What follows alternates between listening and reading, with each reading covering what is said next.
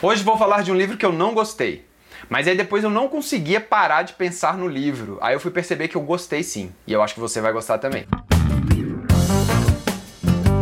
Queridos bibliófilos e queridas bibliófilas, bem-vindos ao canal Ler é Verbo, nosso canal de livros e escrita. E vocês sabem que eu adoro uma ficção científica. E hoje vamos falar de um livrão, Um Cântico para Leibowitz, de Walter M. Miller. Mas antes gostaria de pedir para você se inscrever no canal, assim você não perde nenhuma atualização. E se você curtir esse vídeo, ao final você aperta o joinha e manda para alguém que pode curtir também, beleza? Ó, O Cântico para Leibowitz foi vencedor do Hugo Awards, foi escrito em 1960, no momento em que a humanidade estava passando por uma loucura completa e absoluta com aquela negócio de Guerra Fria, de vamos destruir o planeta com bombas atômicas, do homem chegando à lua, do muro de Berlim sendo construído.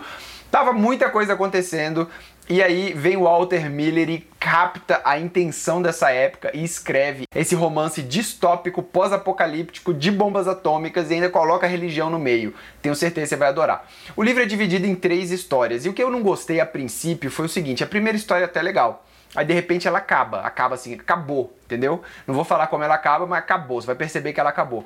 E aí começa uma outra história que tem mais ou menos a ver, né? Tipo assim, a ordem religiosa é a mesma, mas aí você fala, pô, cadê aquele personagem que eu tinha aprendido a gostar dele aqui? Ele não, não está mais lá porque se passa anos depois da primeira história. Então, o primeiro momento do livro se chama Fiat Homo, é, é você refazer o ser humano. E o que, que aconteceu? Soltar as bombas atômicas e o planeta ficou completamente destruído.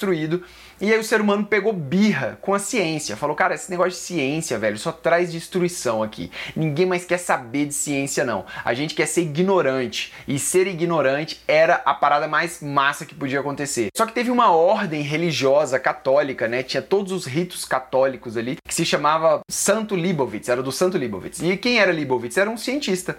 Então, olha só que loucura. A religião tem um novo Deus. E o novo Deus da religião é a ciência. Mas a ciência no sentido assim bem inicial, né? Os primeiros anos ali a primeira história mostra, onde eles têm alguns escritos, mas tem muita gente que não sabe nem ler mais. Mas eles estão preservando esse conhecimento porque eles acham que é algo importante. Assim como a religião hoje preserva um conhecimento antigo que é a Bíblia, é, essa galera do Leibowitz preserva um conhecimento antigo que são alguns manuais técnicos de instrução. Olha só, aí você começa a pensar nas profundidades e nas referências que isso pode ter, né? Loucura, não vamos chegar lá não, mas é loucura. Aí o segundo momento do livro é Fiat Lux, faça-se a luz. E aí o, o homem já evoluiu um pouco mais, ele consegue entender o que está escrito ali e consegue desenvolver é, essas capacidades científicas de fazer a luz, por exemplo, né? Uma coisa simples, mas é, é muito para ele. E a ciência vai voltando pela preservação da, dessa nova Igreja Católica. E por fim, é Faça a Sua Vontade, é um outro momento do livro, um outro momento histórico, onde o ser humano já está bem mais avançado. E o que, que ele faz? O que, que o ser humano faz?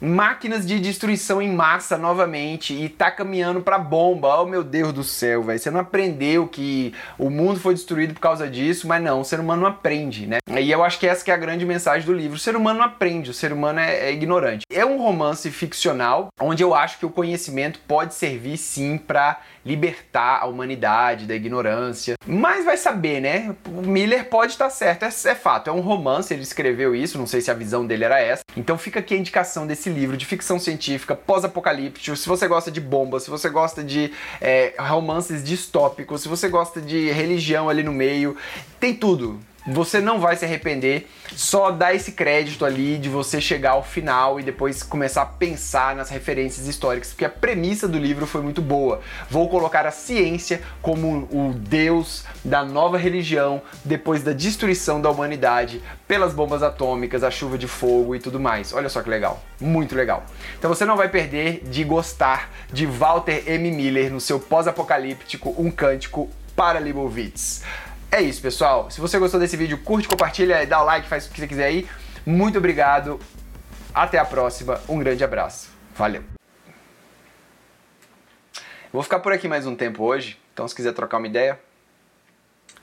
É, geralmente entra uma música né, e aparece o fim do vídeo, mas não, hoje eu vou ficar aqui mesmo até dar 20 segundos. Porque quando dá 20 segundos, dá para encerrar o vídeo. Tá? Se quiser ficar por aí, fica à vontade. É, pega um café aí.